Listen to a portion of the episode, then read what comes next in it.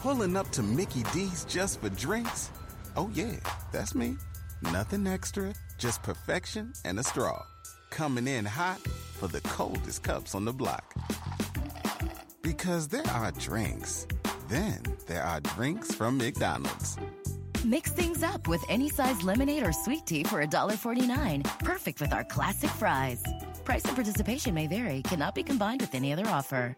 Ba da ba ba ba. You are Locked On Hornets, part of the Locked On Podcast Network. Your team every day. In a minute, cuz we live. We live.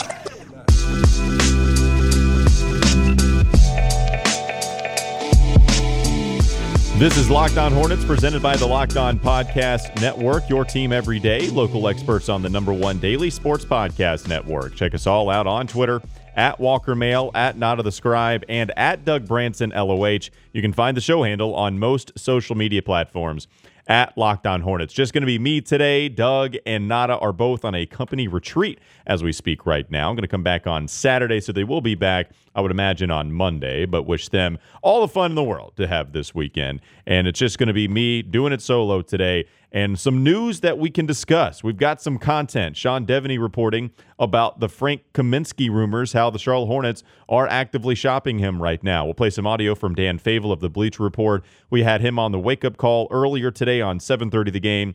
ESPN Charlotte. Always thorough stuff from Dan. Great talking to him as usual. So had some good things to say on the Hornets tidbits coming out here recently.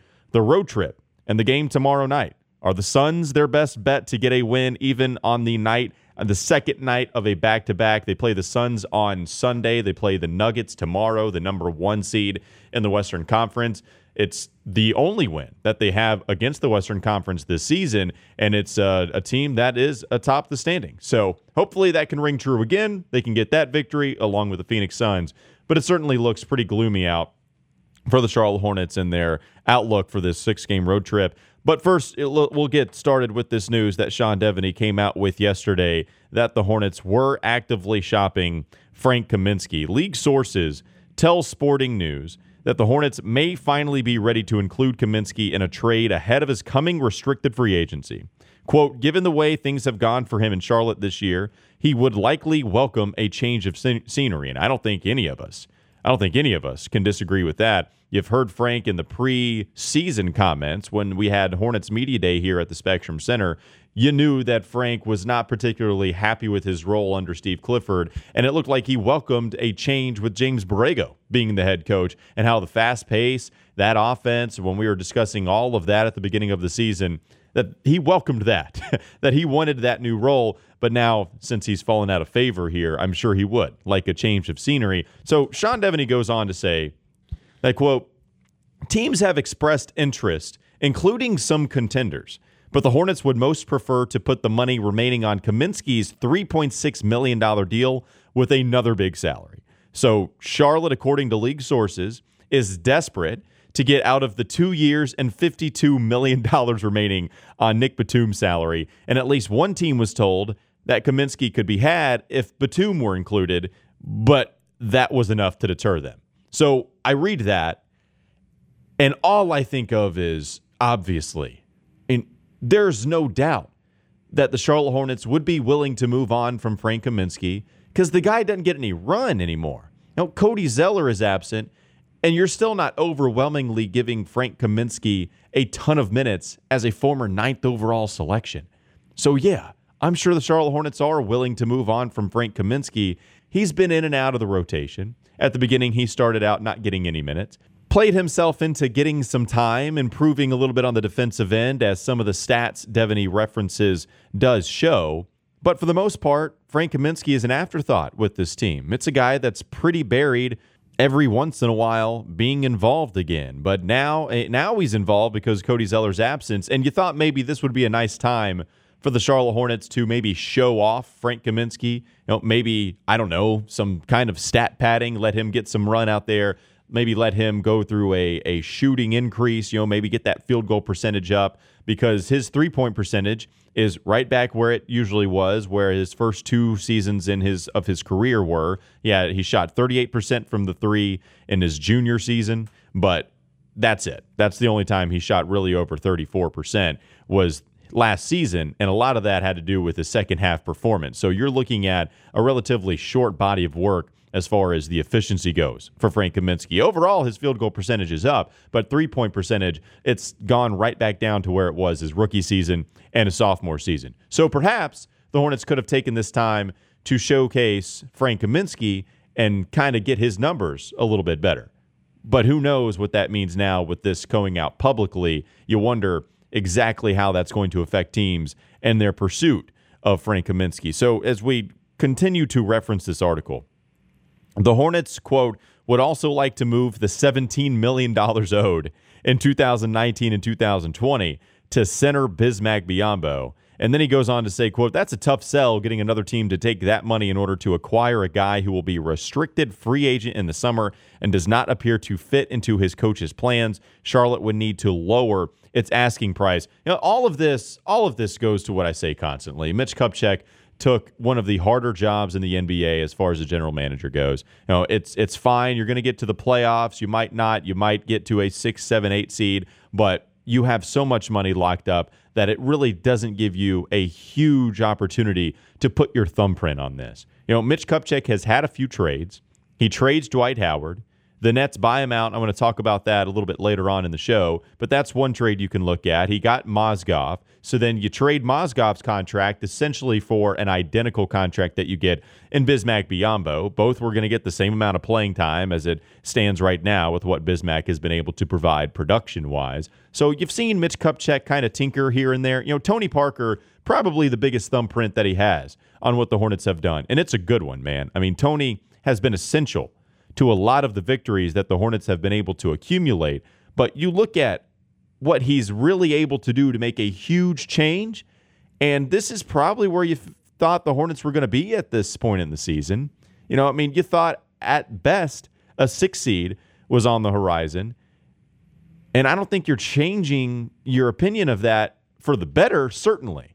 If you are changing your opinion, it's for the worse because of this road trip that is coming up and all of the road games that are going to even come up after that. So it's really tough for him with all of this money allocated to all of these average players. All of these guys that maybe, you know, MKG does he, can move in transition, but you guys get the point. I mean, you know, largely average. There's some cases these players are above, some cases these players are, players are below, but you've got a few guys that are making more than $13 million a year. And so, duh, of course, they're desperate to move on from Nic Batum's contract.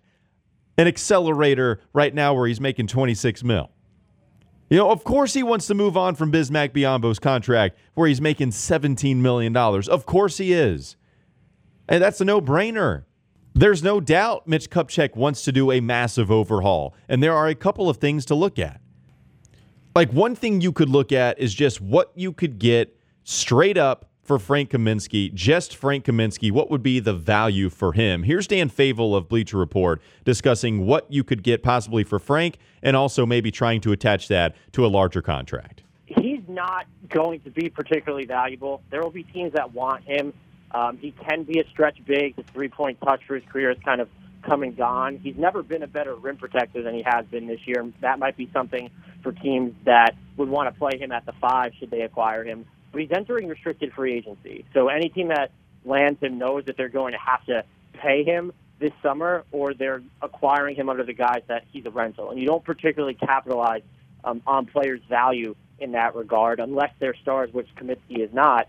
And that same report said, um, and I don't know how serious the Hornets are about this, but they want to attach Nicolas Batum's contract to Frank, Frank Kaminsky's deal that's just not going to happen, not by itself. They would have to include at least one other sweetener, probably in the form of a first round pick, to get out from Batum's money. And so if they actually want to move Kaminsky, um, a realistic trade might get them a low end prospect who has a cheap year left on his deal, or they're probably going to get a second rounder or something along those lines. So I'm not giving getting rid of a first rounder in order to move on from Nic Batum's contract. That would be getting rid of an asset just to get out of, of Nic's contract early. I get you want to save the money. I think we're all frustrated with that kind of money that's going to Nic Batum, but I'm not getting rid of a first round pick for it. And that's just, I'm, I'm drawing the line right there. As soon as they ask for first round pick, I'm hanging up the phone. But he's also right. Dan's also right in the fact that why would anybody trade for Frank and Nic? Eh, nobody can want Frank Kaminsky that bad to take on that Nic Batum money. No, unless do you think do you have the ego that hey, I can change Frank Kaminsky. I can make sure that we get the best possible Frank Kaminsky that we can, even if it didn't really work out with the Charlotte Hornets. And also, can I resurrect Nic Batum's career? If you're a GM or if you're a head coach or if you're both and you think you can reach the ceiling of both of those guys, then I still don't think you're doing it. I still think you're asking for a sweetener, as Dan Favale says. So it's going to be tough, but I do think that there are some ways that you can maybe mix and match a Nic Batum, a Frank Kaminsky, and maybe some of these other contracts that would be here for the Charlotte Hornets team. Stick around on the other side of the break. We'll talk about maybe some examples of some trades that maybe could come towards the Charlotte Hornets. It's going to be rough if Mitch Kupchak really wants to move on from guys like Frank and certainly from guys like Nic Batum. We're giving you the daily Hornets talk in your podcast feed. We need you to show your support by joining our Patreon page. For as little as $1 a month, just $1, you'll be supporting the content that you depend on. Patreon.com slash LOH. Once again, it's patreon.com slash LOH. We'll be back in just one moment more on the Frank Kaminsky trade rumors. This is Locked On Hornets. And i have plenty of hurricane snacks. Went out and bought some Chex Mix. yeah. Which what kind of Chex Mix? This savory. Matters. It was a savory Chex Mix. Because you're a, an, lot of cheese going on in that oh, Chex oh, Mix. You're an expert on Chex Mix, correct? Right? Well, on I, just I'm, trail mix. I'm very particular about my trail mix. I'm what not as particular, particular about, about, my check Chex Mix. It's time for more of the Locked On Hornets podcast.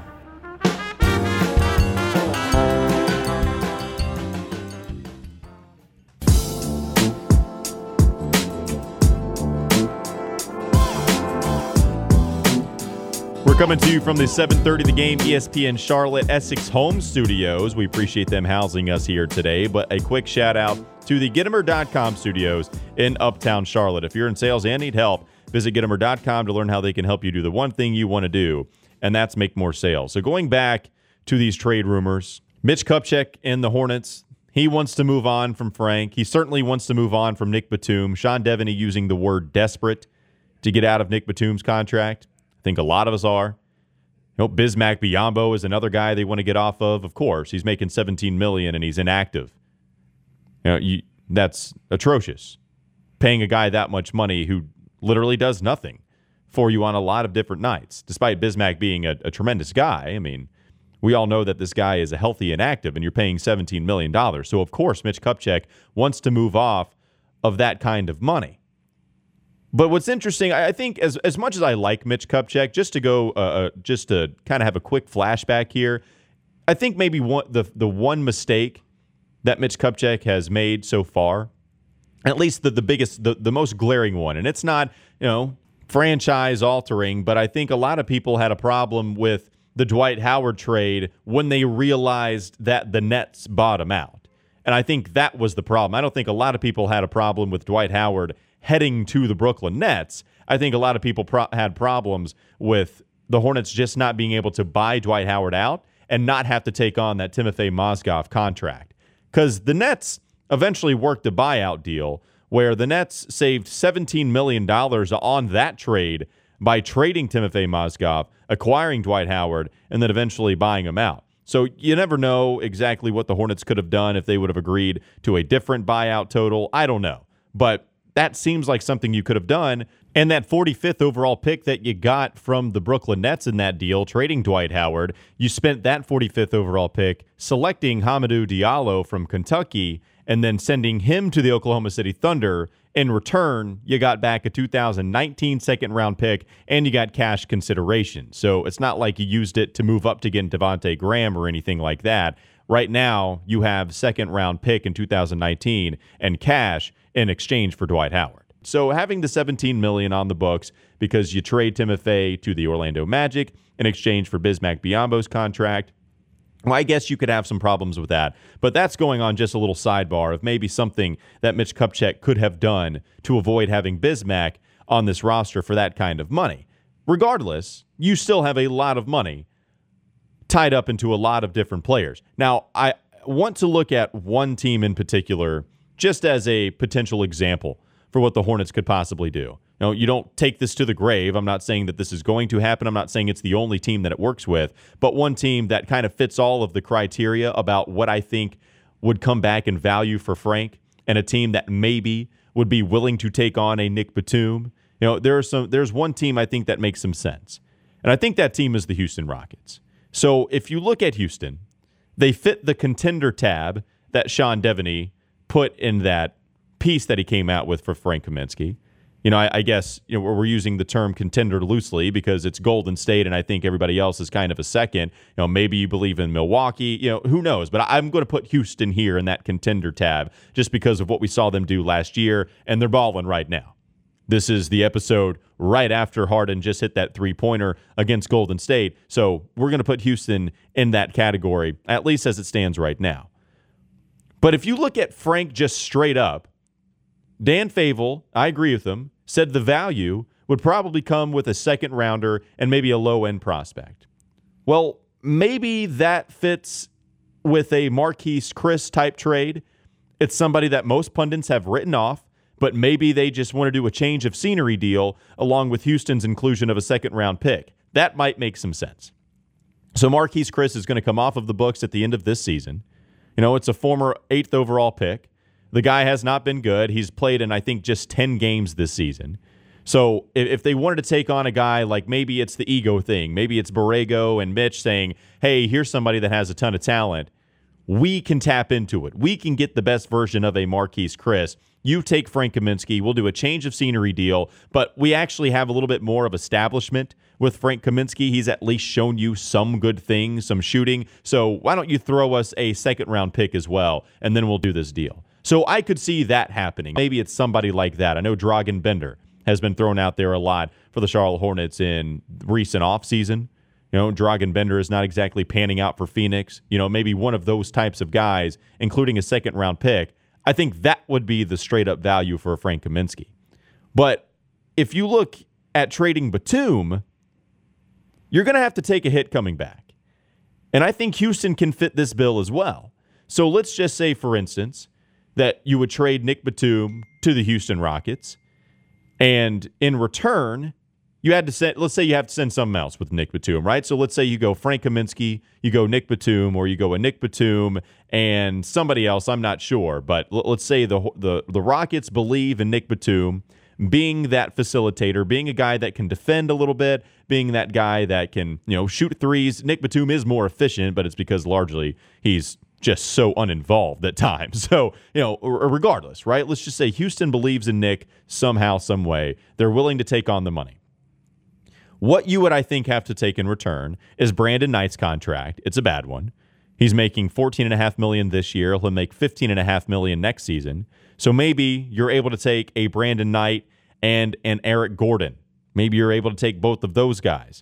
You know, that would be 57 million on the books for the next two seasons, you would be locked into those contracts for the next two seasons, but you would get off Nic Batum, who's going to be locked in for three more. Eric Gordon is certainly a good player, so maybe you have to put Jeremy Lamb in that deal as well. I don't know. It just that would make sense to me. So maybe that makes sense, and then maybe you take a Marquese Chriss as well. You know, that would be the meat of the deal to move on from Nic Batum, and maybe the Rockets would feel the need to do that. But the thing with just using the Rockets as an example is that they are playing so well right now. So why would you do anything to change that up? You know, that would make a lot more sense at the beginning of the season when everyone was pressing the panic button on the Houston Rockets. So I don't think that this is the one that you should hone in on wholeheartedly and this be the only option. I think it makes as much sense as a lot of teams out there.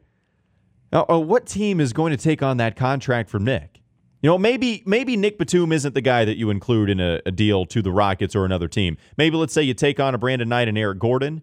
You know, maybe you want to take on Eric Gordon, a six man of the year candidate every single season, and you get rid of a Cody Zeller because you're just worried about his injury or maybe you need a big man. You know, I, you find different ways to include some of these bigger contracts, but you know, it wouldn't make a whole lot of sense unless Nic Batum was that guy. So that's just an example, but I, I mean, it just is going to be tough if you're Mitch Kupchak to move on from a Nic Batum as well as a Bismack Biyombo. Because nobody wants those guys. Like, there's a reason Mitch Kupchak is desperate, quote unquote, from Sean Deveney, desperate to move on from Nic Batum's deal. You know, Nic again, this last game, looked largely uninvolved. Again, he's efficient, but he's not he's not providing you the kind of basketball that you need if you're going to take the next step. And we'll talk about this road trip coming up on the other side of the break. You're hoping that the Hornets can just survive at this point after that brutal, embarrassing loss to the Dallas Mavericks by 38 points. They do play the Denver Nuggets tomorrow. They play the Phoenix Suns right after that, the second night of a back to back to start off this six game road trip. And we'll be back after this break to talk all about it here on the Locked On Podcast Network. This is Locked On Hornets. To start this off, we all know about LeBron and how he built a school and it got a lot of fanfare. By the time 2019 closes, Bismack Biyombo is planning to have six. Schools. Take that, LeBron. It's time for more of the Locked On Hornets podcast.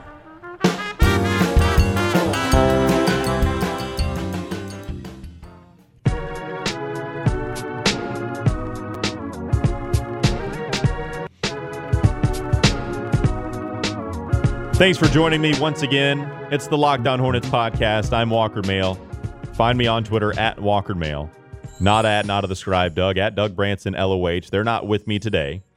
Again, they're on a company retreat. Going to be back on Saturday. It's a day game, at least for us here on the East Coast, for the Hornets against the Denver Nuggets. It's going to be on at 5 p.m. Eastern Time. So we're going to be able to catch that a little bit earlier here in Charlotte. So that'll be nice to at least catch one early game because, as you know, when your team goes on these West Coast trips, you have to stay up a little bit later. They do have a couple, they have three in a row. They have three games at 10 o'clock or later, and they're all in a row. So they start off with the Clippers on January 8th. They play that game at 10:30. Then they play the Trailblazers January 11th at 10 p.m. and they play Sacramento. Second night of a back to back once again. They play that game at 10 as well. Then they play San Antonio on the road. They play them at 8:30 before they come home and play the Sacramento Kings, Phoenix Suns at home. So, you're not going to get an Eastern Conference opponent until you take on the Indiana Pacers on the road January 20th, and you're not going to have another home game until January 17th against the Sacramento Kings and the Phoenix Suns. Hopefully, those are a couple of games that you can take care of because you're going to need it. I, I think everybody's scared right now for what the Hornets are going to do. And I don't think that it's been an overreaction to what happened in Dallas. You know, there I, I'm a pretty I'm a guy that doesn't like to take a whole lot of stock into one game. I think it's important to understand the ebbs and flows of an NBA season. You know, it's tough. You know, teams are going to lose to inferior teams. They do it constantly. You know, the teams are going to have surprising nights. But when you lose to the Dallas Mavericks, a team who had only won twice on the road before getting their third victory at the Spectrum Center, you let them beat you by 38 points. I understand that they were without a couple of starters. Like, I know Jeremy Lamb was out. That's a big loss. Cody Zeller's a big loss. I get all of that. But Cody Zeller's not going to be back for quite a while. The Hornets, I think, just came out with some confirmation that he's going to be out for four to six weeks. That's the timeline we're given. So that's at least a month, maybe more, that we're going to be out with really the only long term competent big man for this team, in my opinion.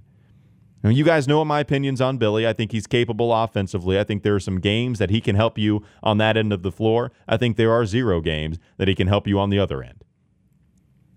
We all know about Frank. We're well versed in him. Know, Bismack Biyombo, I mean, hell, you just might have to give him some playing time and hope he doesn't destroy you offensively. But you're going to be without Cody for a while. And you know that that type of game, like maybe just that one game, was enough to see what's coming. You know, I don't think you expect to get blown out by 40. God, I hope not every single night. But it's going to be rough. And they have Denver tomorrow. So they have Denver and then Phoenix. Again, two games in a row. And when you look at what they were able to do against Denver at home, It's their only win against a Western Conference opponent all season long. So you do have that going for you. At least there is that one positive caveat that you can put to this game. The Hornets beat the Denver Nuggets 113 to 107. This was amidst Kemba's struggles. He went 4 of 11 in this game, so didn't take a whole lot of field goal attempts. Did hit a couple of three pointers out of his eight attempts, but did go to the free throw line quite a bit 11 of 12. So maybe that's something that Kemba is able to do. When he was not hitting, he was able to contribute from the free throw line, and he was able to go get some assists for himself. Eight assists, six rebounds, 21 points for Kemba. Overall, when he was kind of struggling efficiency wise, Kemba actually had a pretty nice game. He was able to make up for it in some other areas. Marvin Williams had 14 points in this one. You know, you look at the guys that stepped up for the Hornets. It was Malik Monk, who goes 5 of 12, is able to tally 16 points for you, three three pointers, and it was Tony Parker. Shocker. 19 points for Tony Parker, 6 of 14 from the field. Frank Kaminsky actually got into this game. He played well. Six rebounds, four of eight from the field, two of four from three point range. Nobody outscored Kemba at 21 kind of a weird box score when you think about them actually beating a number one seed in the Denver Nuggets, and they were very good then. They were 17 and 8 at that point. So you're hoping that maybe the Hornets can find something that they found here at the Spectrum Center against Denver. Now, I don't know if you believe in the revenge factor at all for the Denver Nuggets, but that doesn't bode well for the Charlotte Hornets either.